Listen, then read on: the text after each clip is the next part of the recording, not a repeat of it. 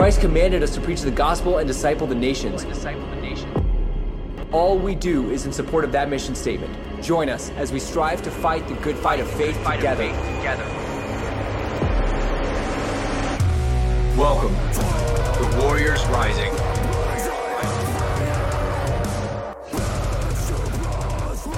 Hey, this is Paul with Warriors Rising. Glad to have you on the team. Glad to have you in the fight. We are here today on the 19th of January, which is absolutely insane, with Tiana Shoei from Made to Conquer podcast.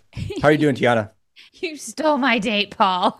hey, I know it's important to you, but Uh, every now and then I think I just need to really state the date. It's so important, you know. yeah, yeah. No, I'm doing I'm doing fantastic. Thank you for asking. How about you, Paul? How are you doing? Tired. I'm incredibly tired. It was a very long week. I had to travel to DC for some meetings, so that was that was very fun, but very exhausting. Um, and anybody that you know, especially with today's travel, at times when you're looking at the board, it's like delayed, delayed, delayed, canceled, canceled, canceled. And you're just sitting there like heavens. And then you finally get on the plane, and it's like, yeah, we got to de-ice and all the fun stuff. You're like, sweet. I'm not getting to bed till two in the morning. It's going to be awesome. Um, but it, it was good. Uh, always exciting, and it's always exciting to see God move. Uh, my buddy that I uh, met, who's a director in this one platform we're working, um, he it, it's just very very cool because uh, he has a lot of you know very heavy in prayer. Uh, the things that he's done, and as I've discipled him, I've known him now for seven years, which was absolutely insane to me. Um, that got brought up. It, it's just so cool to see God actually bring things about because ultimately you can say it, it is not me at all. It is totally you, God. You know, there's there's a lot of talent, especially him.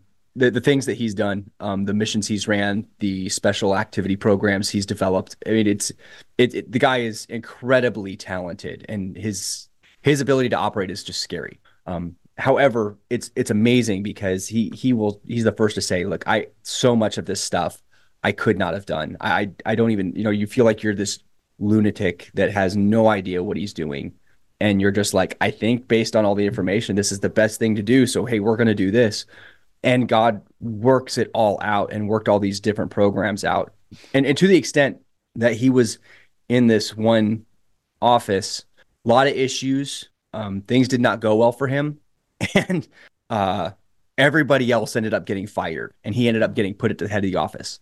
Wow.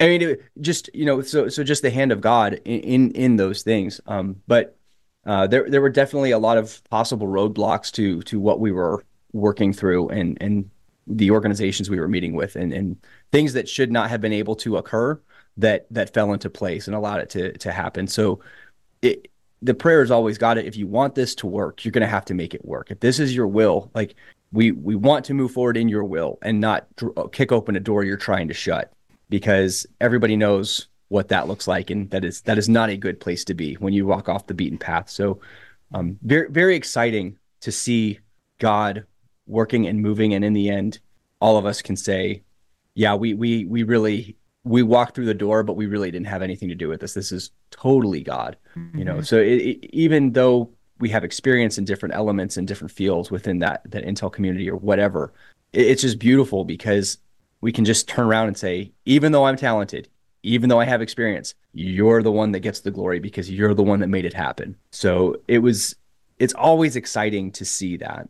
And, and that really kind of led into what I felt we needed to talk about today regarding, um, you know, hard lines being drawn, you know, God solidifying people. So, but it, it was a good week. It was a good week. I, I could wax long, but it just, again, it's just so cool to see God move and and do the things even though they're little things they're still impossible things and all those little pieces got to fall into place perfectly for to move forward in different elements so uh, it just really really exciting so that was my week That's awesome. I saw some similar stuff as well, and I talked about this. You you recommended, and I I kind of want to dr- drive this point home because you kind of say stuff, and then you know when I finally go listen to it, I'm like, oh man, he was on point, and he says it so casually, but there's a lot more packed into that. And you you know you've casually mentioned on this podcast, oh yeah, you should listen to Nancy Missler's you know Way of Agape, and I I bought the book and I've been reading it at night. And if you've ever read a Missler book versus listen to them teach it, there's a big difference. Huge. Uh, and, and not and not in a bad way. It's I, I am doing both, but I I finally got around to downloading her Audible Way of Agape, and I just I just want to say for everybody listening right now, spend if you don't have an Audible subscription like I do. I just pay fifteen bucks a month because I listen to that many books a year. Spend the whatever fifteen dollars, download that book, the Audible book, because Nancy's teaching the idea and she's a really good storyteller. Listen to it it has been a game changer. And the stuff that God has done just this week in just the miracles I've seen in my family and my own life and just some amazing stuff that God has done. It is, you know, I think the Misslers had a very unique gift as a couple. Obviously, Chuck was a phenomenal Bible teacher, but Nancy understood the application of scripture and she had a, an ability to take symbolism and things that God buried in the scripture and and make them very practical. And I excuse me, I look at the kingdom power and glory as being like the why and the what of Christianity and the way of agape is the how. If you've ever found yourself in a situation and you're like, I don't know how to give this to God. I don't know how to, to let this go. I don't know how to move forward. I don't know how to love God. I don't know how to love people. The way of agape unlocks all of that. And she does so in a very powerful way because what she does is she goes through and she explains how the temple is symbolic of human beings. And i mean the bible says that that our body is the temple. And so what they do is they unlock what the symbolism is in the temple. And, and god uses a lot of i mean a lot of old testament was symbolic for the new covenant. I mean the tabernacle if you break it down it's it's so symbolic of jesus. And so they do a good job breaking that down. But the thing that i think was most profound is she walked through in in the audible file in the audible book chapter 7 the ritual that the priests had to go through before they could enter the most holy place and and or not excuse me not the most holy place but the holy place uh, the whole not the holy of holies. That was only the high priest once a year but this is you know where the priest did their their you know ministry.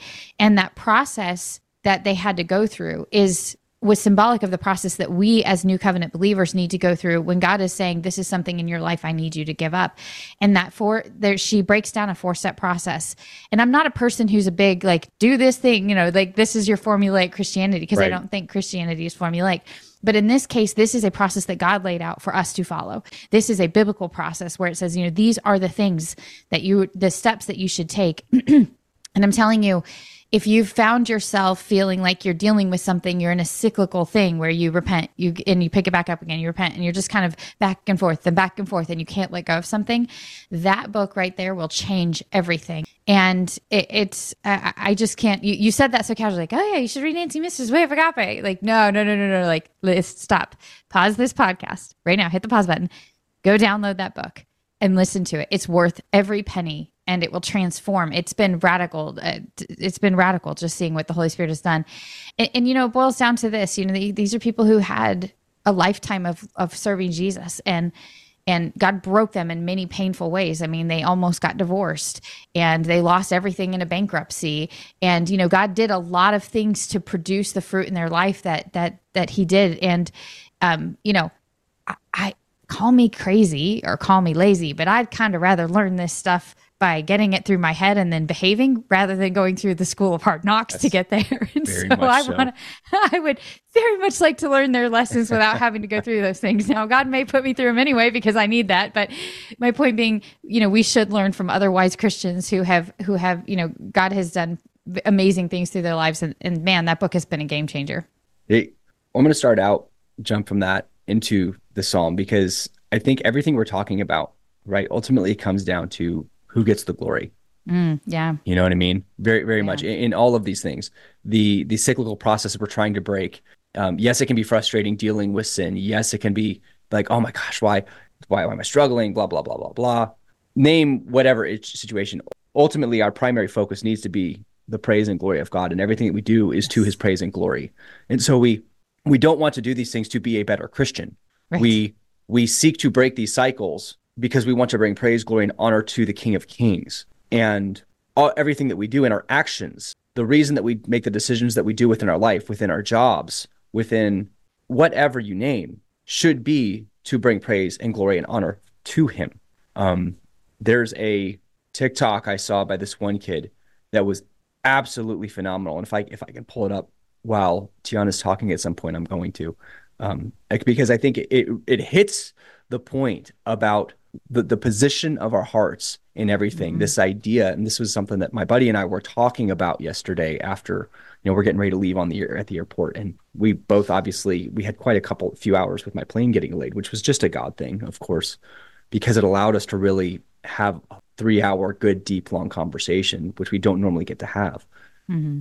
and this uh, this idea of and i think i've mentioned it on the podcast before the separation of the sacred and the secular and the that is there for the Christian there is no secular. Right. There shouldn't be, right? Everything is sacred. Every moment that we have is sacred. This, you know, I'm I'm granted I could say I'm still young. I'm about to turn 40, you know.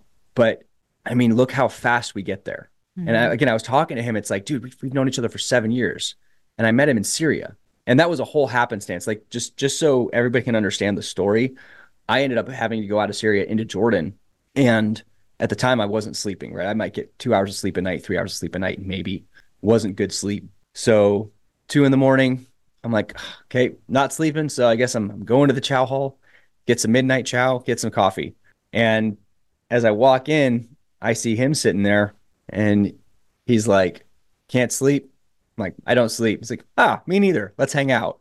you know, I was, I should have still been in Syria. He was doing whatever. And he could have been down at P Herb. He could, you know, he was at H5. I was at H5. And this random meeting at 2.30 in the morning led to everything that's going on with us and and that we're getting to do and this relationship that's built and seeing him grow in the Lord and him because he grew up SDA, mm. uh, Seventh Day Adventist.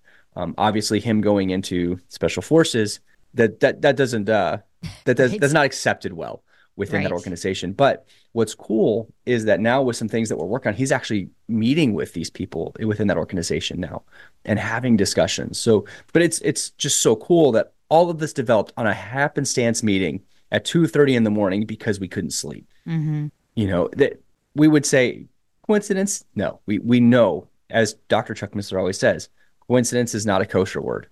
right? right? Like God, God orchestrates because He knows and He understands. So it's just beautiful, all, all that's blossomed from that mm-hmm. to see. But but this this idea that our days are sacred, every moment mm-hmm. is sacred, and it's an opportunity to give glory and honor to the Lord. And you know, you, as you study Scripture, right? This is the the thing I see. You know, we look at today in Christians, and you see those crazy Christians, the ones and that I say crazy Christians labeled by other Christians, right? right. They're so, oh, that's that, whatever. He's so amped about Jesus or whatever. But the fact of the matter is, is you study the, the Old Testament and the New Testament, those that are truly on fire for the Lord, their lives and their days were consumed with that relationship mm-hmm. and a constant looking forward. Mm-hmm. Like it, it enveloped, like the Lord enveloped everything within their lives. Their lives centered around the Lord. Yeah. You see that in ancient Jewish, ancient Jewish culture and how they raise their children. But that's Deuteronomy 6, right? As, mm-hmm. as you wake up, as you walk by the way, as you lay down in bed, constant, like just constant meditation and speaking of the Lord and his ways and his word. Because it really is the one thing that will keep you on the path and it keeps the focus on what it's supposed to be on, which is him. So yeah. all uh, of that to say why I why I really feel Psalm 150 is what I'm about to read is what needs to be read so that we can really focus on on what matters yeah. in all this. Amen. And and you know that's one thing just to reiterate what you're saying is that if there's a Bible teaching that doesn't draw you closer to God, that doesn't draw you into a more intimate relationship with God, then you know challenge that. And that's that's the the last step in the fourth you know the four steps that Nancy walks through that the priest went through, and that was to enter the holy place and worship, enter in and worship, and and you know the whole point of of a good solid Bible teaching should be that you're you know there's there's a longing and a deeper intimacy between you and the Lord, and that's what every Bible teacher should lean towards. And I remember just listening to Jon Courson, you know, he just would say over and over again, "Take them to Jesus, take them to Jesus, take them to Jesus, take them to Jesus." So uh, anyway, I could wax long, but I'll let you read your psalm. Yeah. Uh, so I pulled it up. I'm going to share this, and I, I, before I read my psalm, I want us to hear this because I think it is so good, and it really encapsulates the position our hearts need to be at as we go to His Word, as we meditate on Him.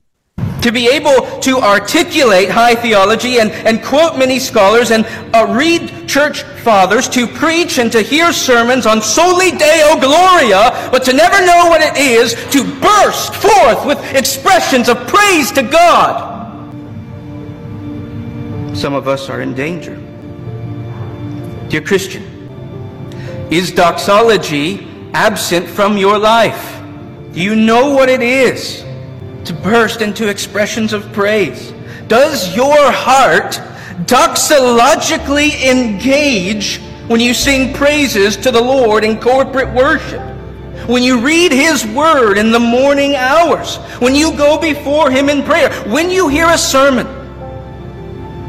How many of you are at risk of coming to this conference and hearing a few good sermons on Soli Deo Gloria and leaving with nothing more than a few nuggets of knowledge that you can use in your next argument on Facebook?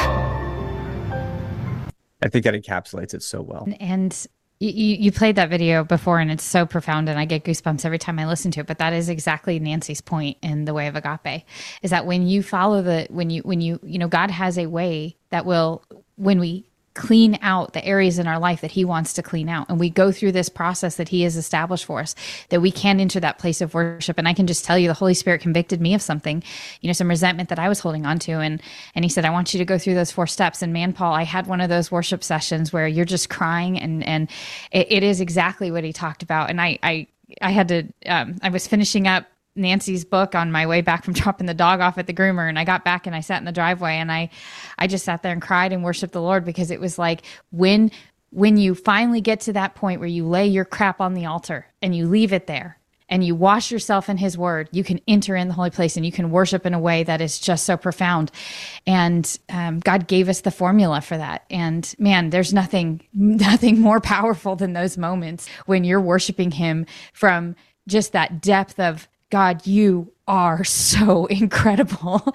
And I'm just a numbskull. I walk around in, in your goodness constantly, and I'm blind to it most of the time. In those moments where you're just still enough, be still and know that I am God.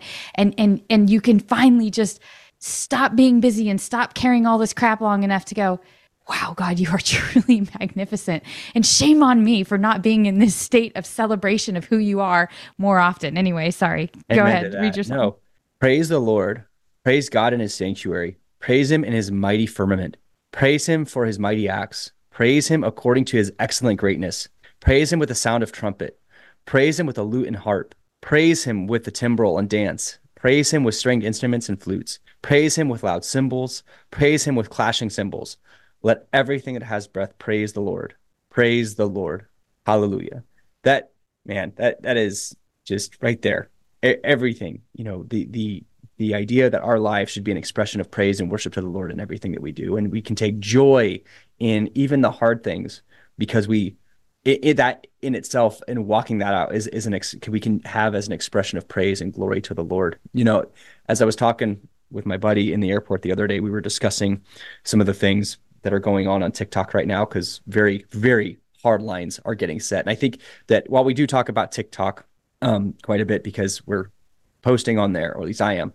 Um, it, it is very reflective of the culture, right? Mm-hmm. Like Twitter and TikTok are kind of like the, the town meeting center, you know, mm-hmm. where everybody's going.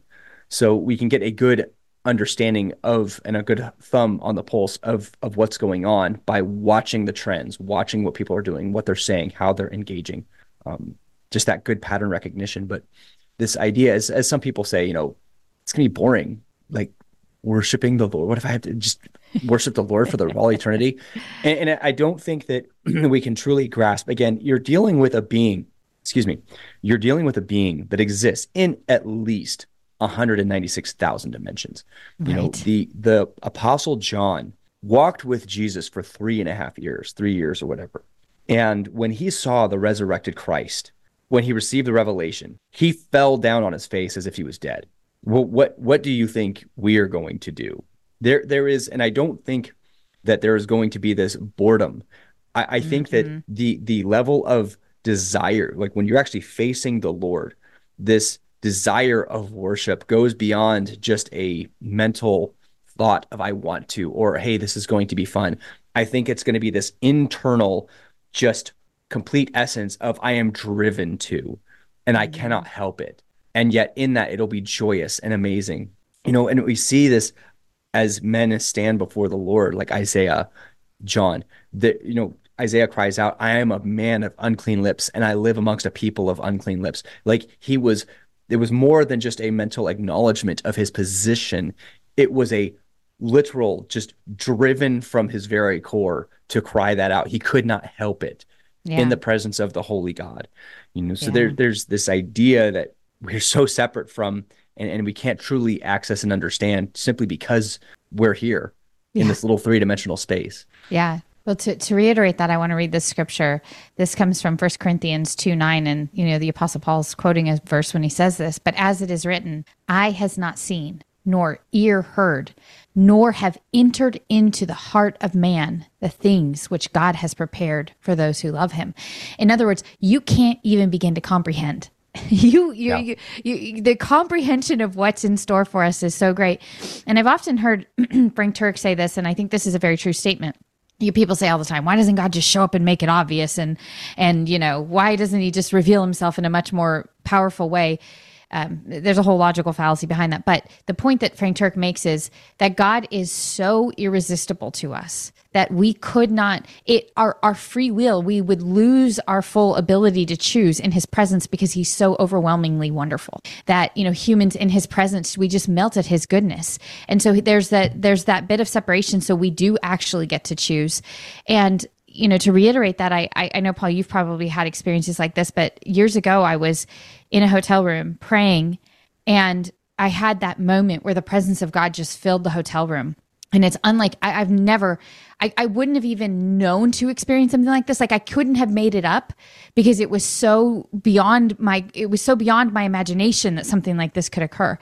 And there was just this presence in the hotel room and this overwhelming sense came over me. And i cannot there are not words to describe this. I understand what paul meant when he was like i can't describe to you what i saw because the the it was so perfect. It was so it was so loving. It was it the depth of the love that the I- i can't even begin to explain it to you but it was more delightful than any human experience i had ever had in my life. There was there was nothing more nothing that even compared to what this was like. It was so it was so unbelievably profound. And i and i can understand like what what frank turek is saying. Like i you just melt. I just it was just it was just consuming and i i just sat there just in awe.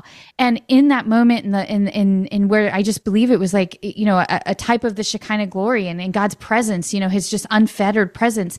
And what was interesting paul is after that ended the sensation that it left in me was so deep that the only thing I could think after that is I must dedicate my life to making sure as many people come to know this as possible because this was so amazing. I want every human being alive to experience this. Like that was the overwhelming sensation is that I I must do everything I can so that other people know this because this is what humans were made for. It was unlike anything I've ever experienced. And and to your point, when you are in that place, worship is it is it becomes so natural because it's so amazing. You're just like, wow. I mean, we do that on a micro level. Like we go get a good meal somewhere, we go tell all our friends, right? Or we go to Dollywood and have fun and we go tell our friends, like, man, you got to go ride this roller coaster. Take that and amplify it beyond your wildest imagination. And that is who God is. And our state of worship will be such a natural outflowing of that, that we will delight in that worship because it is so, is so, is so amazing.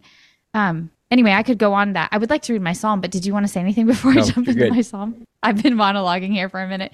Psalm 19 The heavens declare the glory of God, the skies proclaim the work of his hands. Day after day, they pour forth speech. Night after night, they reveal knowledge. Without speech or language, without a sound to be heard, their voice has gone out into all the earth, their words to the ends of the world. In the heavens, he has pitched a tent for the sun, like a bridegroom emerging from his chamber, like a champion rejoicing to run his course. It rises at one end of the heavens and runs its circuit to the other. Nothing is deprived of its warmth. The law of the Lord is perfect, reviving the soul. The testimony of the Lord is trustworthy, making the wise simple. M- eh, sorry, making wise the simple. The precepts of the Lord are right, bringing joy to the heart. The commandments of the Lord are radiant, giving light to the eyes. The fear of the Lord is pure, enduring forever. The judgments of the Lord are true, being altogether righteous. They are more precious than gold, than much pure gold. They are sweeter than honey, than honey from the comb. By them indeed your servant is warned. In keeping them is great reward. Who can discern his own errors? Cleanse me from my hidden faults. Keep your servant also from wilful sins. May they not rule over me. Then I will be blameless and cleansed of great transgression. May the words of my mouth and the meditation of my heart be pleasing in your sight, O Lord, my rock and my redeemer. I, I love that passage in the stance where it says, uh, making wise the simple, right? Because we, as we look, and this, this kind of goes into there, there's a massive fight going on at this moment. And it's been going on for the last 200 years. But even today on, on, on social media and within scholarly circles, this this higher critical scholarship, this liberal theology that we can't trust the text, right? The Bible is guilty until proven innocent. And you know, it says, For the message of the cross is foolishness to those who are perishing, but to us who are being saved, it is the power of God. For it is written, I will destroy the wisdom of the wise and bring to nothing the understanding of the prudent. Where is the wise? Where is the scribe? Where is the disputer of this age? Has not God made foolish the wisdom of this world? For since in the wisdom of God, the world through wisdom did not know God. So they're saying, hey, look, through their own wisdom, they didn't know God. But it pleased God through the foolishness of the message preached to save those who believe. You know, this because this reason this is important is because the world and the scholarship is going to tell you you can't trust this text, right? You've got the Dan McClellans that say, "Oh, Deuteronomy," and that's that's just propaganda, Jewish propaganda that was developed to give reasons why they might be kicked out of the land or whatever, right? This now, if you're a Christian and you trust Jesus, Jesus authenticates Moses as the writer of the Torah, right? Very important. So if, if you try if you if you don't trust Jesus, you have a lot bigger problems in your life than whether or not Moses wrote the Torah. but uh, J.G. Machen, as I was listening to his book on liberal theology, on liberal, liberalism, you know, J.G. Machen was kicked out of, I believe, his seminary. He was kicked out of his denomination because he fought the liberals, mm-hmm. right? And it does seem scholarly. It does seem high minded. You read higher critical scholarship and it's mind numbing. Um, mm-hmm. Um, the way some of them talk is very dear heavens. And it's not that we don't understand it; it's that it's almost like scholarship for the sake of scholarship. If mm-hmm. if any, and if anybody understands what that means, it's yeah. But the reality is people people are being solidified in their positions and we can see this. What was very interesting to me is, is i'm watching patterns. Even a couple years ago when i was first initially getting onto tiktok going into these lives of skeptics were watching them and seeing the things that they were saying. While some were were still they were kind of hostile um, there were many who were questioning.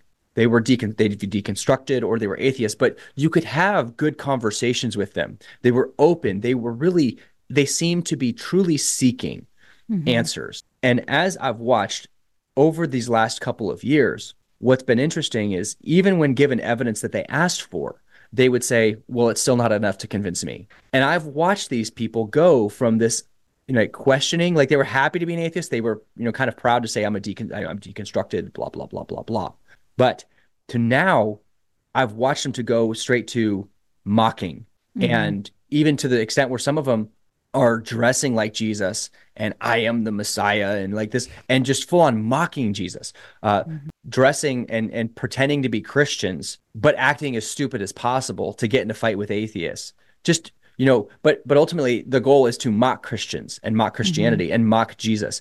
And so it's been very interesting to watch this over this these couple years to watch them get solidified into that to get watch them get like god's like okay you you want to be this way or you're going to be this way you know this mm-hmm. is where mm-hmm. we need to understand that there is this there is such a thing as judicial hardening mm-hmm. there is a there is a thing such as judgment mm-hmm. you know where god gives you over to what you want mm-hmm. you know one of the arguments that many deconstructionists say is oh god sent a lying spirit to ahab he like allow he he he spoke through the, he gave them the false prophets. It's like no no no no no no no. You can't start in the middle there. You don't get to start in the middle.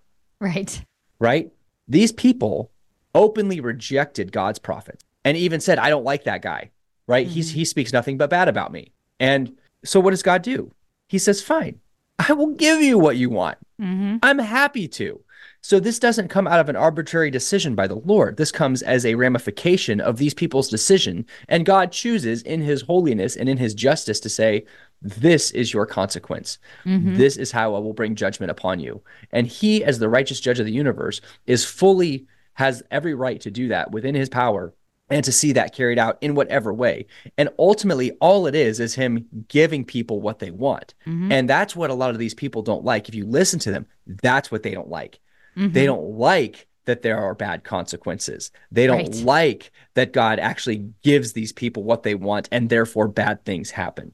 You know, but there are consequences, eternal consequences to the things that we do. And there comes a point as we study the text of scripture, there comes a point where, especially as we study Israel, mercy, mercy, mercy, mercy, mercy upon the nation, then they reach a point of no return. Mm-hmm. And then, even though they may repent, even though good things happen, judgment is still coming. Now, an example is going to be Manasseh, right? And and this kind of goes back to what I talked about. Actually, I'm going to start with Hezekiah because and because this all kind of flows together, right? For us as Christians, but then also for the non-believers. Because as I mentioned, right, we don't want to kick down doors that God shut right and and this idea of trusting the lord and what really brought this to my mind was as i was talking to my buddy the other day um, his his mom had terminal cancer brain cancer at one point and they you know the family he's like maybe it was selfish of us. We, we really wanted her to live. She wanted to live. The pastors came they anointed her with oil they prayed over her and she got like granted she went through chemo and all that stuff but but she was healed. But the remainder of her life there was a lot of th- bad things that happened. And then she also struggled because of brain damage. And he said you know she probably would have been a lot better off avoiding that. And god probably knew the things that were going to occur in her family and to her if she survived this and it probably would have been better if she just passed away and the lord just knew better and this goes to hezekiah you know hezekiah in uh, 2 Kings 20, it says, In those days, Hezekiah was sick and near death. And Isaiah the prophet, the son of Amoz, went to him and said to him, Thus says the Lord, set your house in order, for you will die and not live. Then he turned his face toward the wall and prayed to the Lord. Remember now, O Lord, I pray, how I walked before you in truth with a loyal heart and have done what is good in your sight. And Hezekiah wept bitterly. Now, so he's basically Hey, I, I've been a good king. I, I, I've Right. worshiped you. I've honored you. I've brought revival. And it happened before Isaiah had gone out into the middle of the court that the word of the Lord came to him, saying, Return and tell Hezekiah, the leader of my people, Thus says the Lord, the God of David your father, I have heard your prayer. I have seen your tears. Surely I will hear you. In the third day you shall go up to the house of the Lord. So, in this, right, you're going to die. And in, in a sense, I love what Walter, Walter Martin says about this. He says, God is basically saying, I will make an object lesson of you mm-hmm. for all time so that people understand what happens when you don't trust me and my judgment. Mm-hmm. For that, I will let you live. And then we see the Babylonian Babylonian envoys come in and he shows him all of his house, everything in it. And Isaiah comes and says, What did you see? You know, what what they see? He says, he says, I, I showed him everything. And he says, Behold, the days are coming when all that is in your house and what your fathers have accumulated until this day shall be carried to Babylon. Nothing will be left, says the Lord. And they shall take away some of your sons who will descend from you, whom you will beget, and they will beget, become eunuchs in the palace of the king of Babylon. So Hezekiah says to Isaiah, The word of the Lord which you have spoken is good. For he said, Will there not be peace and truth, at least in my day? So he, has, he, he consigns himself, like, Hey, the word of the Lord, it's good. But at the same time, it's like, It'll at least be good in my day. But this occurred because of Hezekiah lived. And then something even worse. When you get to Manasseh, it says Manasseh was 12 years old when he became king. The single worst despot to sit on the throne of Judah, sacrificed his children to Moloch, brought in a massive idolatry, tons of things. Manasseh began to reign when he was 12. Hezekiah got 15 years. Manasseh came because Hezekiah lived an additional mm-hmm. three years. Mm-hmm. So again, because he just didn't trust the Lord, Manasseh came.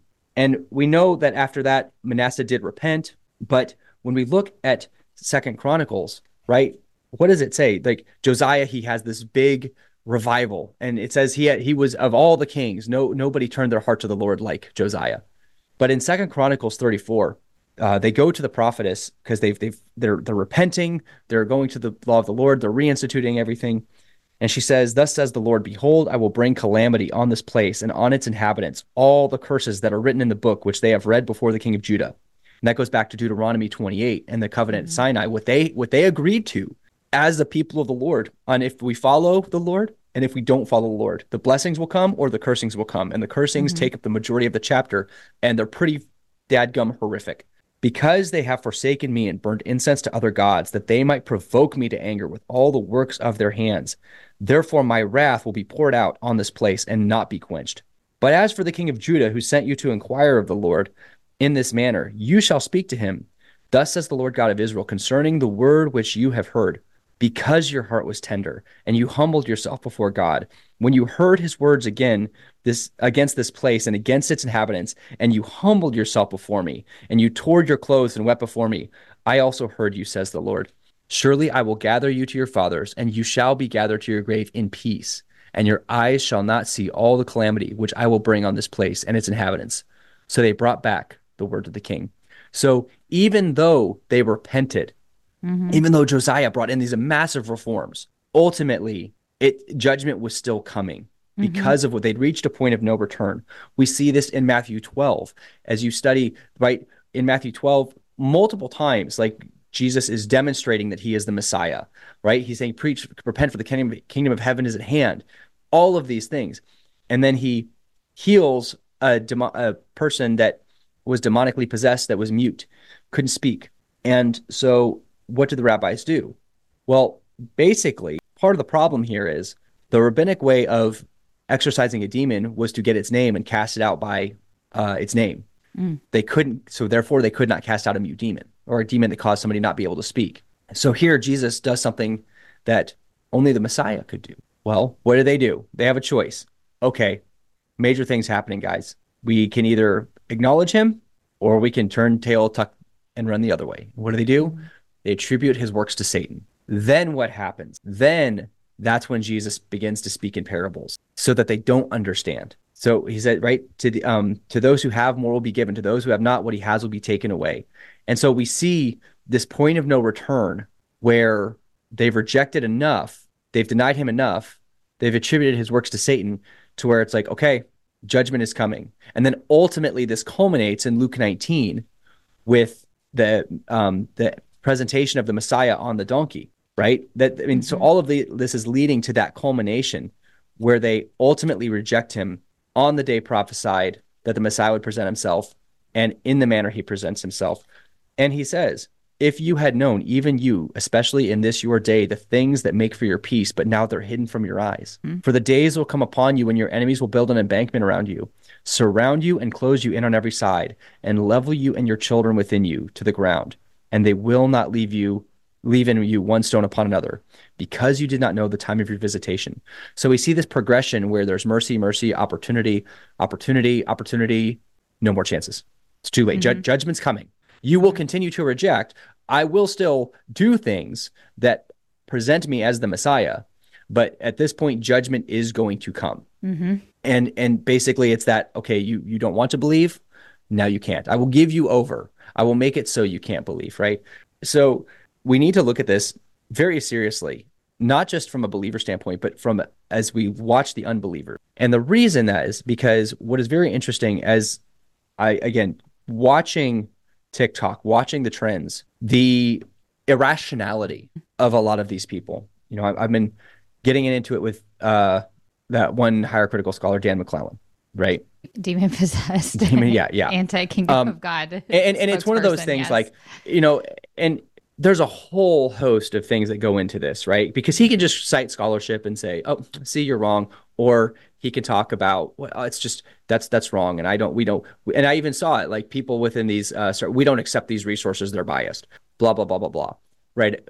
Um again it goes back to and and then I, I made this one TikTok uh, responding to him, going in depth into very solid scholarship on demonstrating the falseness and how they twist data, and all. And he actually made a comment to me in the and he said and he basically stomped his foot and was upset that I did it. Um, that that was really what he did in his comment. He's like, "You you just did what I said you were going to do." meanwhile, I'm quoting very, very well respected scholars on this subject. Um, and what was interesting is seeing in that comments people saying, I stand with Dan. It's like, whoa, interesting. So, so, so here, right, it, it's more what, what we would see say in that is like this, this is more than just saying, Hey, let's look at the data. Let's Mm-hmm. examine what is true. There, uh, oh no, we're so we're solidifying on sides. And I would say what's interesting to watch is is the vitriol towards Christians, Mm-hmm. the like the the hatred, because some of these comments and and not that I care, I don't, but the amount of absolute hatred is is it's getting very visceral Mm-hmm. and we shouldn't be surprised, right? Because ultimately, we know that men love the darkness rather than the light, Yes. Yep. and there is an understanding internally, and I, and I really feel like some of these guys who are mocking Jesus, they've they've deconstructed, they've gone to school. I- given as I watch them, I really feel, you know, and I'm not a presuppositional apologetic guy. Mhm. like where it's just like oh you know truly in your heart that god is there. Like you Yeah. know yes we, we do know this like there is suppression but but to just say you know you truly know because i think that's a very frustrating place to be if you're actually trying to have dialogue and that mm-hmm. person is just sitting there telling you that.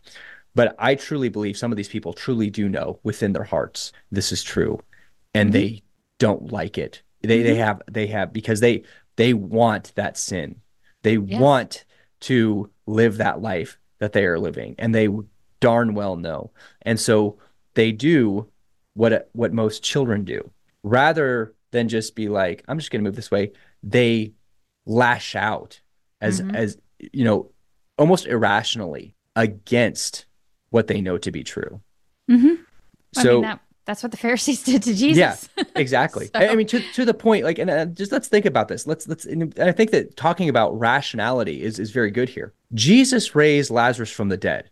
Okay, this now this is a miracle in itself, but what makes it even more of a miracle is that under rabbinic tradition, the soul would rest around the would stay around the body for three days. Once it's the fourth day, it goes to Sheol.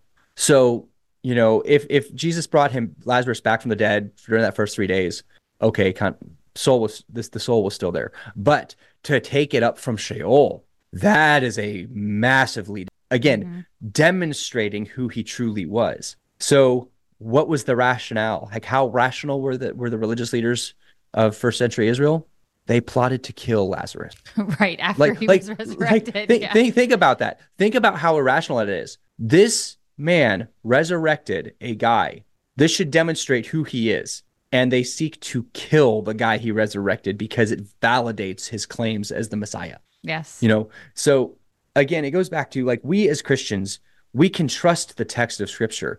There are plenty there's lots of historical archaeological internal external evidence to demonstrate the validity of the text. And one of the things that dr joshua berman discusses in his uh, one book uh, inconsistencies in the torah uh, he's a he's a he's a rabbi. He's not messianic but um, he goes very deeply through the fact that critical scholarship doesn't just ignore but actively suppresses at the evidence that allows for text to be dated earlier. Hmm because all of their arguments are based around a later dating. So if there's evidence that hey, this this actually was basically saying this proves that the Bible came about in the way it claims to come about hmm at the time period it claims to come about. They they suppress that willingly. hmm So, you know, who's being honest here? And it, again, we can trust the text. We can trust that Jesus is who he claimed to be. hmm You know, that and again it goes back to if if we if you don't trust Jesus, you've got a lot bigger problem than who wrote which book of the Bible. If there were one or two Isaiahs. You know, and I think that it's so cool. Again, just the design of the text. God anticipates false teaching, hmm even in his word.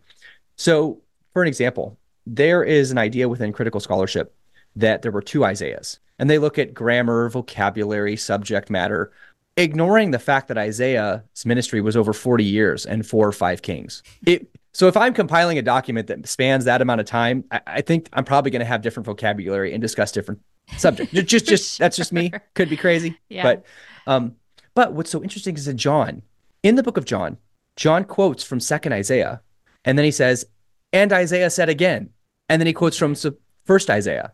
demonstrating that even that John is saying this is the same Isaiah. So the whole Deutero Isaiah theory, theory, which was developed by Schrodinger, whatever his name is, was anticipated in the book of John. Yeah. Like that that is the level of exactness of the text. It, it just it, to me that's just beautiful.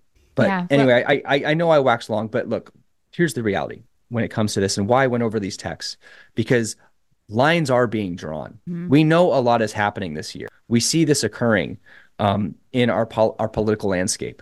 Mm-hmm. The the one thing that really stuck out to me was the Christmas tweet with the video in the White House of drag queens. Oh, yeah, that was terrible. Mm-hmm. Now, the reason that that stuck out so strongly to me was because as the leadership goes, so goes the nation. So even though there are righteous people in the nation, that is a reflection of the heart of the nation. Right? We saw this in in the uh, poll or what is it? The the research where yes, 68% of people claim to be Christian, but only 33% claim to be born again. And then there's, you know, so there's this whole uh, the, our nation is not a Christian nation by any stretch of the imagination, and and seeing that at that level within the White House just demonstrates to me God is really handing our nation over, and we are well overdue for judgment. I don't revel in this. This is not fun to state. I've been to war. My buddies have been to war. We discuss these things. It's not a fun thing, especially to experience the judgment of God. And we don't know how that's going to be played out. But when you're talking that level of evil within the White House, it is that is just a demonstration of God giving us over. And at that point, there's no stating how far down we're going to go and how evil things are going to get. And so, watching all that, we should not be surprised as we watch people be solidified. And here's the mm-hmm. thing, too, that we were discussing yesterday. Yes, scholarship, whatever. However, what is said in Luke 16 with the rich man and Lazarus? Because if we remember, Lazarus had gone to Abraham's bosom, and the rich man had gone to the, the side of Sheol where there was suffering um, because he was a non believer. Um, but this, the rich man, he is wanting Abraham to send Lazarus back to say, hey, tell my family, like, I beg you, uh, that you would send Lazarus to my father's house, for I have five brothers that he may testify to them, lest they also come to this place of torment. Abraham said to him, They have Moses and the prophets. Let them hear them. He said, No, father Abraham, but if one goes to them from the dead, they will repent. He says, If they do not hear Moses and the prophets, neither will they be persuaded, though one rise from the dead. Mm-hmm. You know, th- th- this is right. Exactly. Lazarus, like Lazarus, like, and not, this is not that Lazarus, but the fact of the matter is, is right there, it demonstrates, hey, if they're not going to hear the word, they're not going to hear everything else, right? E- even if a miracle happens, because as we've seen over and over and over, and I'm sure that many of you have seen this, where you will give people the very information they ask for, and they're like, still not good enough. Yeah. Well, there are excuses. You know, you said a lot there, Paul, and I'd like to summarize some of the key things that you said because I think they're really important. So, one of the things you talked about is, you know, the decision that Hezekiah made to not accept the word of the Lord, but instead push against it had ramifications and consequences. I mean, this is, we saw this with Abraham and, and Ishmael as well. And we're dealing with the consequences of Ishmael still to this day. I mean, if you want to know where the heart of the Palestinian or, you know, Hamas and Israel issues began, it began with, you know, Abraham's disobedience with Ishmael. But guarding your heart it's proverbs 423 above all else guard your heart for it is the wellspring of life and be be cautious christian as to what you set your heart on and the best example that you know i can give you again this is the way of agape is going to really give you the tools to clean out your heart. And just like we read at the end of, of psalm 19 you know search me and know me see if there's any hidden you know uh, hidden way within me who can discern his errors. But you know jesus when he's praying right before the crucifixion in matthew chapter 26 you know 39 he's very honest with god. And that's one of the things i love about the way of agape is that nancy just challenges you to to be honest with God about how you're feeling. And and you know, as she reminds us, it's not what you feel that's sin, it's what you do with what you feel that makes it sin. Yeah. And so in here in verse 39, Going a little farther, he fell face down and prayed, speaking of Jesus, My Father, if it is possible, let this cup pass from me. So Jesus admits, like, listen, I know what's coming. It's not going to be a, it's going to be a horrific experience.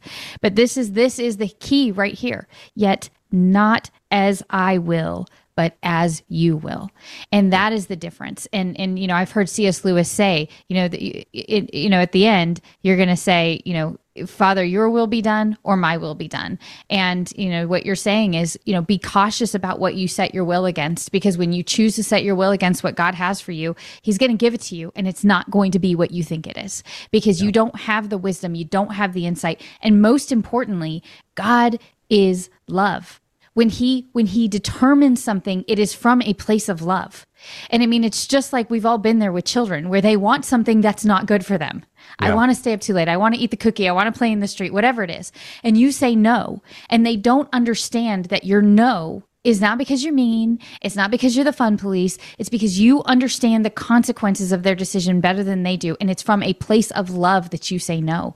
And so, you know, be cautious about what you set your heart on because you know, when God says no, it is from a place of love. When God says left and not right, it is from a place of love. When God says do this, don't do that, or you know, do it, it, there is love behind that. And so, you know, what Jesus prayed, not as I will, but as you will. So I think that was one of the first points that you make, and I think that was really important. But then the other point that you make is Romans chapter one. There's going to come a point when God has done, you know, everything he can. And he says, okay, now the best course of action is for me to withdraw and let them go into it. And, and Corinthians yep. addresses this when Paul says, you know, expel the immoral brother from among you, because his point is let them suffer. Let them deal with the consequences in hopes that that suffering causes them to go exactly like the prodigal son. You're wallowing around with the pigs going, wait a minute, the servants in my father's household have it better than I do. What am I doing you know wallowing with the pigs. And so the idea is that god gives us over. It, you know it's it's it's again from a place of love. It's that last ditch. Okay fine. You know what? You don't want me? Then go see. Go have what it is that you want. And again his entire motivation behind that is that these people would eventually come to a place where they're like what am I doing? and and some of them won't. Some of them won't. And and there, you know, that that decision is too late, like you said, Paul. You know, once certain things have happened, there's a turning point, and God has to do what God has to do his justice and his mercy go hand in hand. You cannot separate one from the other. So I think that's the other thing is that there will come a point of no return. And again, it is from God's mercy and it is from God's justice that those places of and points of no return exist. It's not because God's mean. And you know, this is ultimately a Christ rejecting world has believed the lie from the enemy that God is a mean bully and you know they, they, they, instead they worship the mean bully to stand up to yes. you know the life-giving god of the universe it's I, I, mean i sit here and i think well, the side that you're on is actually the cl- very thing you claim to hate. I mean, it's listening. It's interesting when you listen to uh, um, Richard Dawkins in, in the God Delusion, and he starts off by you know naming God. He's a masochistic, overarching, jealous bully, and I'm like, no, actually, that's Satan. You just described Satan, and that's who you're serving. And you're so uh, uh, you're so entrenched in your sin that you don't understand that the thing you claim to hate is the very thing you're worshiping. So you know, there's that. But th- then the other thing I would say that you know, Romans chapter one, you reminded us of Romans chapter chapter one. The Bible tells us what's going to happen with these things. Um, but the other thing, Paul, that I just wanted to to put out there, and I'd like you to comment on this because I think this is important. Then there comes a point where Jesus says, and this is exactly the point that you were making. Once they accuse Jesus of casting out demons in the name of Beelzebub, he switched to parables because there's a principle in the Bible: do not cast your pearls before swine. Yep. And there's a principle in that. And so I think that's the other thing is that you're going to reach a point as Christians we are never to lose hope. I mean that hope is hope is the gift that God gives us, right? We learned this last week from Romans chapter 5. Suffering, perseverance, character, hope. We're never to lose hope that that somebody is beyond God's redemption. Um, I was telling you a story this morning, Paul, of somebody in my life who, and I didn't tell you this part, uh, my father had been praying for for a very long time. And when when my father was a young man, he was praying, you know, crying out in prayer for for this person, and the Holy Spirit just came and spoke to him and said, "I will redeem him." Well, he has at 87 years old. 40 That is so cool. 45 years later. And so it took 45 years, but God kept his promise. And so, m- my point being this we're to never lose hope, but there comes a point when God says, don't cast your pearl before swine. And you just have to just let God do what God's going to do. And so I'd like to get your I'd like to get your input on that not casting your pearl before swine because I think sometimes that that can be misunderstood and misconstrued. Yes. So when we look at this, right? Um, so for example, when I'm on TikTok and I'm mm-hmm. addressing Dan or whomever, right? It's kind of that I'm not doing it to convince you because I know for a fact, like guys like that or whoever I'm, most likely, I'm not going to convince them. I might convince a skeptic. I might give something where somebody says, "Hmm, Okay, may- maybe maybe there's something there to what he's saying, right? My job that God has been very clear on is to equip the body and just get them lit up, get them active, call them call them to the mission and the ministry and make sure that they're equipped with what they need, mm-hmm. right?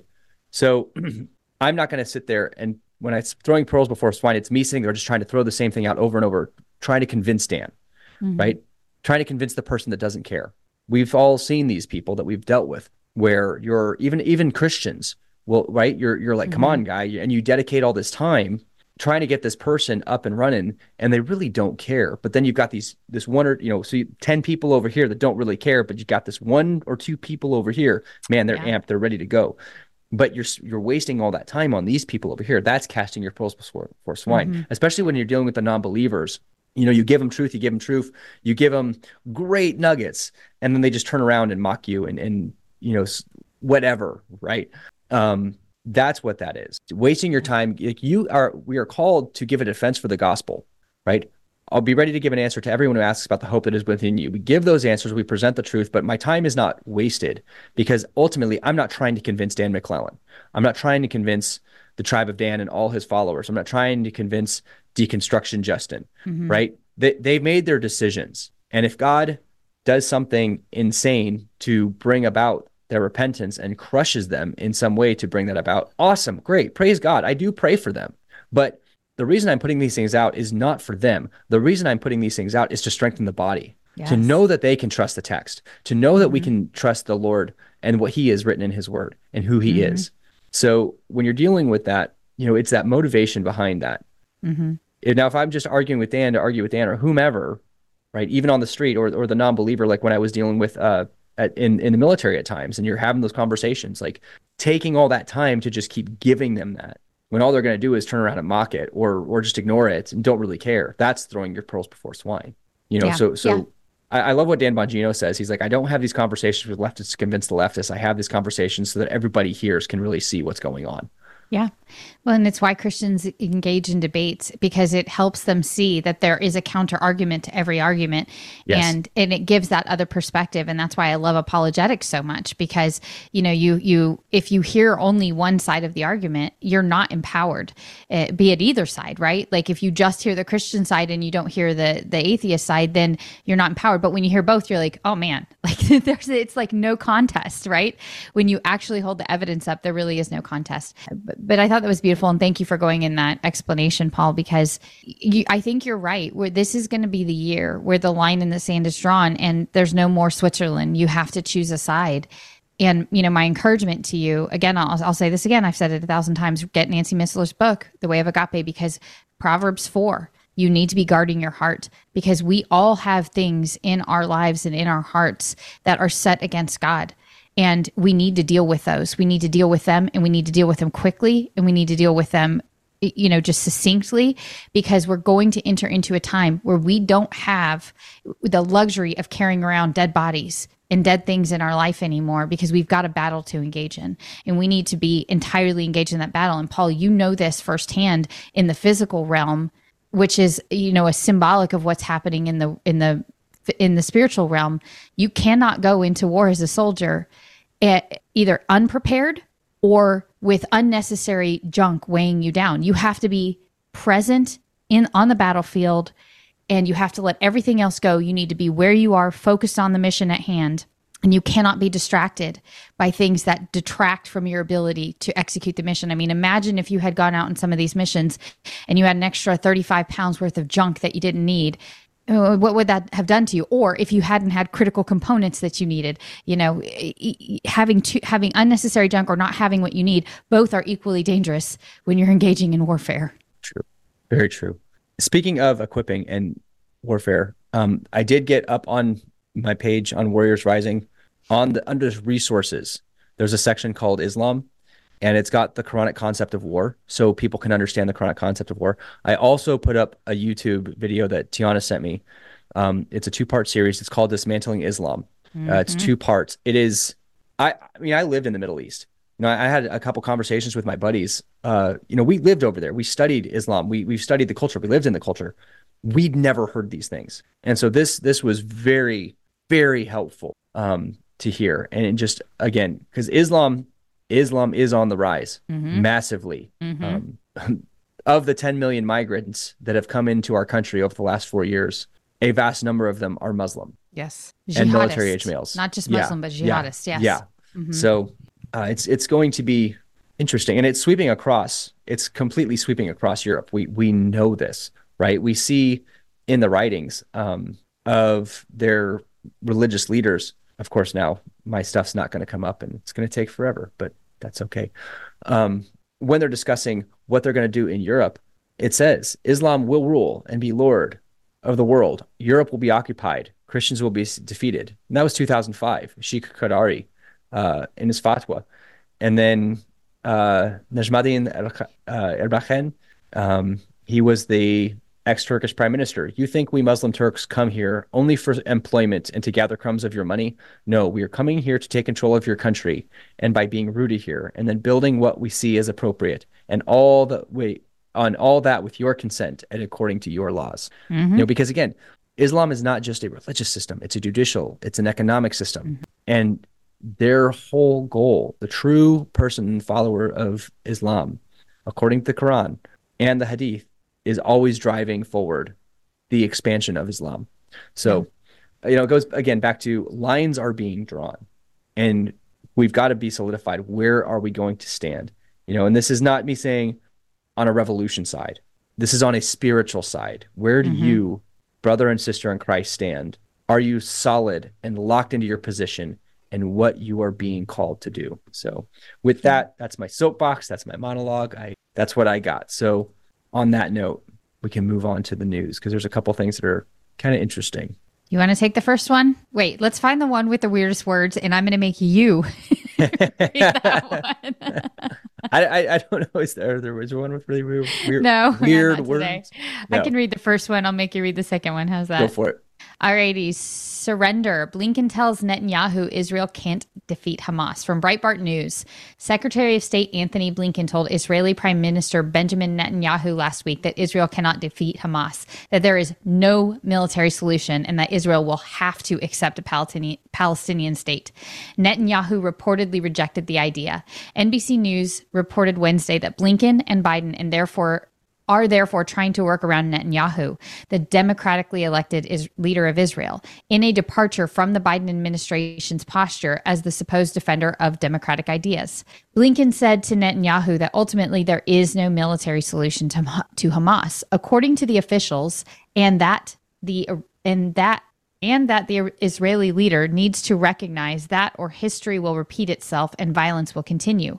But the official said Netanyahu was unmoved. The official said the Biden administration is trying to lay the groundwork with other Israeli and civil society leaders in anticipation of an eventual post Netanyahu government. In an attempt to work around Netanyahu, Blinken also met individually with members of his war cabinet and other Israeli leaders, including opposition leader and former Prime Minister Yair Lapid, officials say. But Blinken faces two obstacles. One, that Israelis believe that they are, in fact, capable of winning the war and that they are going to do so. Two, Palestinians themselves do not want a state. More than more than that, they want to destroy Israel, meaning a state is doomed to fail. So, man, this this news article really shook me to the core that our our our government is trying to go around the Israeli government to get a two state solution. T- tell me Satan's in charge without telling me Yeah. Satan's in charge. Well, and this again, this goes back to Genesis, right? I will bless those who bless you and curse those who curse you, and uh, that that book demonstrating every time we have gone against Israel's right to the land, it does not it does not work well for us. Uh, in Joel two three, I, we've quoted this multiple times, but God states, "For behold, in those days and at that time, when I bring back the captives of Judah and Jerusalem, I will gather all nations and bring them to the valley of Jehoshaphat, and I will enter into judgment with them on account of my people, my heritage Israel, whom they have scattered among the nations. They have divided up my land. Again, this is God's land. He has given Israel the right to that land. And when we go against this, we are going against God. It goes back to the whole replacement theology and where the church stands on this.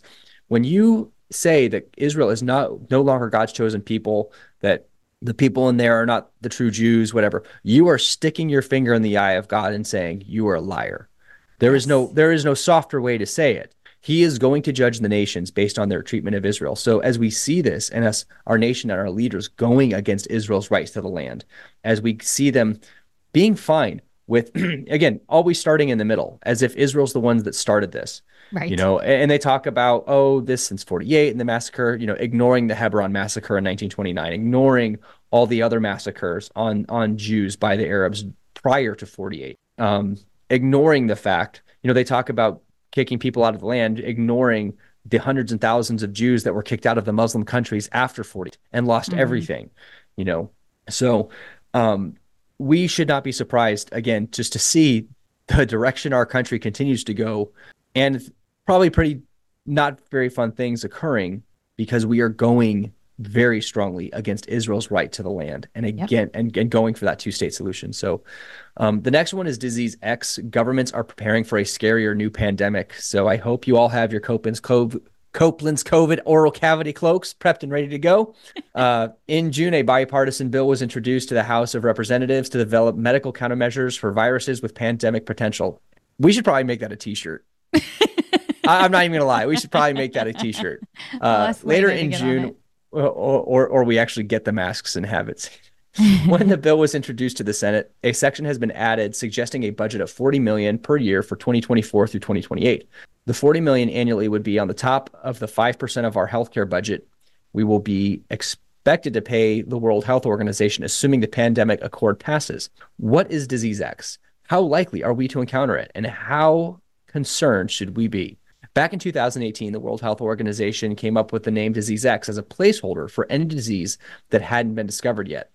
The name Disease X gets thrown around in the press every few years for a few weeks at a time, stirring up fear of the next pandemic. In fact, the New York Times referred to COVID as Disease X in February 2020 in a February 2020 opinion piece. And while Disease X acts, while the Disease X Act of 2023 was introduced to Congress quietly over the summer, in the past week, disease X fear mongering has been everywhere, just in time for the World Economic Forum's annual meeting in Davos. And I would say just in time for upcoming elections. On Wednesday, the World Health Organization chief, Dr. Tedros Ghebreyesus. This is why I gave this one to you. looks, will give a talk at Davos titled Preparing for Disease X, in which he will attempt to sell the world on the novel efforts needed to prepare healthcare systems for the multiple challenges ahead. This statement is based on the assumption that disease X will be far deadlier than COVID. And there's other headlines out, and I didn't put them in here. You know, where basically they're saying because of global warming and the the different ice that's defrosting. Viruses are coming out of the ice that have been frozen in time and they're going to be unleashed on the world. AKA, we have a lab in China where we've created a genetically modified virus to unleash on the world. And, you know, and um, there's some conspiracy theories, and it is still on the conspiracy theory side that, that this new virus has a more deadly, it is very deadly and 100% uh, fatality rate amongst humanized lab mice. It's still conspiracy theory, but they've done it before, so we should, you know, what's the saying? Fool me once, shame on me. Fool me twice, shame on, or right. fool me once, shame on you. Fool me twice, shame on me. So right. just, um, you know, keep your eyes open in case they try to pull us. And, and we have again. to remember the the method of, uh, oh my goodness, I unconventional warfare. Yeah, it's not unconventional warfare, but Yuri Bezmenov discusses it. Um, demoralization, destabilization, crisis, normalization. Mm, mm-hmm. So again, this year, given everything going on, we shouldn't be surprised to see absolute insanity ensue in whatever way that plays out. Do you want me to take this one? This was actually yep. your story. I stole it from you. All right. Go for Elections it. will soon be a quaint relic of the past, says globalist Klaus Schwab, who points to AI as the coming king of democracy. So there's a big article around this, but I just wanted to put a small section in here. Uh, Leo Hohmann from his blog basically quotes this one section. Schwab then came with the globalist goods, making a stunning comment that will no doubt be buried in the mainstream media and Google search engines. Schwab said the next step for digital technology would be to replace voters with AI. And this is how he said it. But then the next step, should I say like Schwab? an evil dictator. But then the next step, I don't know, I, don't, I can't do a very good Klaus Schwab accent, could be to go into prescriptive mode, which means you do not even have to have elections anymore because you can already predict, he said. And afterwards, you can say, why do we need elections? Because we know what the result will be. The, the things that we definitely need to look at is while he's absolutely insane half mm-hmm. the time, uh, the guy from Infowars. I can't remember his name. Oh, um, Alex Jones. Alex Jones. One of the things that he did a very good job when he was on Tucker Carlson stating and demonstrating was, hey, the reason I've been able to predict all the things that have come about is because I read their papers. Right. I'm just But telling that- you what they say. Yeah. Exactly. All, all he's done is repeat what they've said they're going to do. And based on that, he's predicted, hey, this is going to happen because they said it's going to happen. So, one of these things that you do need to realize it's not conspiracy. Like these, the things that these people talk about at this level of power globally do come to pass. And so they institute their plans and then put them in, in motion through their vast influence networks because they're very wealthy um, and they're different organizations. So again, like Daniel Seven says, we move to a global system. Mhm. Daniel's been right so far. There's no reason to think that he's going to be wrong leading up to the next step.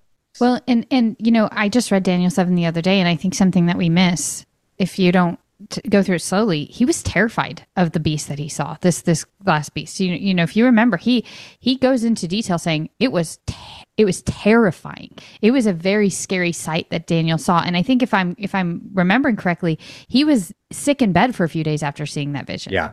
because it was so terrifying. It, it disturbed him so much. He said, "I laid sick in bed for a few days, and then I got up and took care of the king's business." So on the next docket for us, Texas has until the end of the day to stop blocking federal access to miles of U.S. Mexico border. Now, what we have is an invasion. I, any other nation, if you have over 10 million people come into your country, that is an invasion. There's no other the way law. to say it. Against the law, too. And it is Yes. illegal against the law. Well, the Biden administration's been allowing this. So basically, you could say they're the ones that are bas- just completely getting ready and prepped to destroy the country and violate. allowing, enabling, and abetting. you. sorry, my mind was not working on that one. I could not get it out. Um, but basically, so they kicked out all the border patrol agents from the standpoint like you cannot operate here. We're sending in the National Guard, which is that state's right. Right. The federal government does not trump the state's rights, especially when it comes to the idea of security and the law. But as of yesterday, the Biden administration has given Texas until the end of Wednesday to stop blocking the U.S. Border Patrol's access to 2.5 miles along the U.S. Mexico border. That includes the area where a woman and two children drowned after state authorities last week barred federal agents from the zone, according to Department of Homeland Security letter Sunday exclusively obtained by CNN. The letter to Texas Republican Attorney General Ken Paxton says the state's actions have impeded operations. the operations of, hey, we're going to pick you up, throw you on a plane, and kick you out somewhere else in the country yeah, child and our sex unco- trafficking, and our- human trafficking. yeah, yes, and are unconstitutional, and it cites the deaths. It is not unconstitutional, and, And- these people that dr- drown in this river. Like, yeah, it was it was not the result of anything that the Texas No. National Guard did, and that's been called out quite clearly. Yeah, near uh, among the latest in the ongoing migrant crisis near a city where abutting the Rio Grande and Eagle Pass, where state authorities have erected fencing and kept out federal agents. God forbid we actually protect our borders. Now, if this is the case, then why do we care about Ukraine? You're right. Russia's just going. You know, th- this this Right, this level of hypocrisy is so frustrating. But ultimately, again, the, the goal is is power, right? yeah. The the that- that- destabilization of the United States. They have to bring us down. Mm-hmm. destabilization to bring in crisis and then that's when you make all your power grabs make all your changes and then normalize um so this is this is you could almost say that we're in a soft civil war Mhm. right we're not in a legitimate civil war but this is there is a lot of things being put in place of, of states against the federal government um this so this is this is just a first step towards down that path. Um, and I believe it was, I can't remember who it was, but it was talking actually regarding this fact of the Civil War would not be fought on the streets. The Civil War was going to be fought in the courts. And it was going to be more on the political side of, uh, and the judicial side. But we'll, again, we'll see. You know, this, this is a pretty big deal when you have this level of just disregard for a state sovereignty. So we will see in the coming days what comes of all of this. Again, I think that this year being an election year, we know what the world and direction the world is going. I think it's going to be a very interesting year. Yeah. Do not let your hearts be troubled. You know, Paul and I bring this stuff up to say, guys, look, this is coming. You know, don't worry about it. God's got God's in control. Make sure you are clinging on to the rope of the shepherd. Don't let go. Exactly. All right. So for my Babylon Bee, Trump promises Vivek Ramaswamy an administration position running the White House 7-Eleven. and Tiana told me about this one actually, and it was just like blowing up Twitter. Following former President Donald Trump's landslide victory in the Iowa primary and immediate concession by GOP candidate Vivek Ramaswamy, Trump offered an olive branch by promising the billionaire entrepreneur a cabinet position running the White House 7 Eleven convenience store. I've always said Vivek was a great man, one of the greatest men, to be honest, said Trump during a victory speech. That's why I've graciously offered him this incredible opportunity, a once in a lifetime chance to run our big, beautiful White House convenience store. It's a tremendous, wonderful place. Hunter Biden, the White House doesn't even have a 7 Eleven. Not good. We're going to bring convenience back to the West Wing. and what is so funny is people lost their minds over this on Twitter, calling him racist. And, and then Vivek, he tweets out, Would you like a Slurpee with that? I like him. Uh, he is, he is, um, uh, not not Buddhist, but uh, what's the polytheist religion in India? Hindu. He is okay. Hindu. Uh, for the record, you know, so when he talks about God, he's not talking about the same God that we do. But I, I do, I do agree with the many of the principles that he espouses. Does that mean that's how he lives? I don't know. We'll we'll find out. But I was really torn with my Babylon Bee, Paul. I couldn't decide if I was going to go with the one where Kamala's in the View uh, the show The View, and it says Kamala enjoys finally being the smartest person in the room. I was torn between that one and Trump offers DeSantis a coveted administration position, spinning a Trump sign on the street corner. but instead, I decided to go with the much more mild of all of them, which is the World Economic Forum concludes event with a virgin sacrifice to the weather gods to prevent climate change.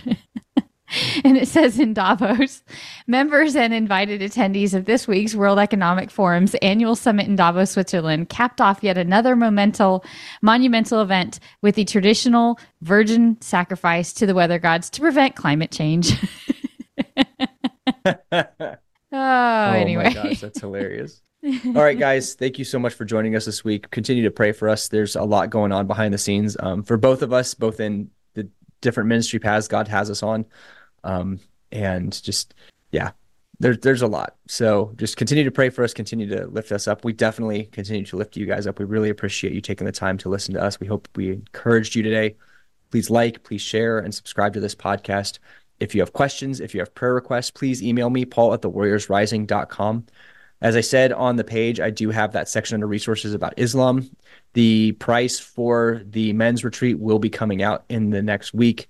So I will be contacting all of you that have reached out and filled that form out and actually pulling you guys into a chat group so that I can get that information to you guys uh, within the next week on the pricing. And I will also give you the address so you can see if that's going to be feasible or not. And also, uh, as an aside, their neighboring property, they are they've got a big building on it, uh, and they are giving us access to that. So if we need to, we can sleep inside, uh, depending weather dependent. So appreciate you guys. Uh, thank you all for everything that you guys are doing. We love and just lift every single one of you out. Go out, preach the gospel, disciple the nations, and just do what our King wants us to do, which is bring glory and honor to His name. This is Paul with Warriors Rising. Out.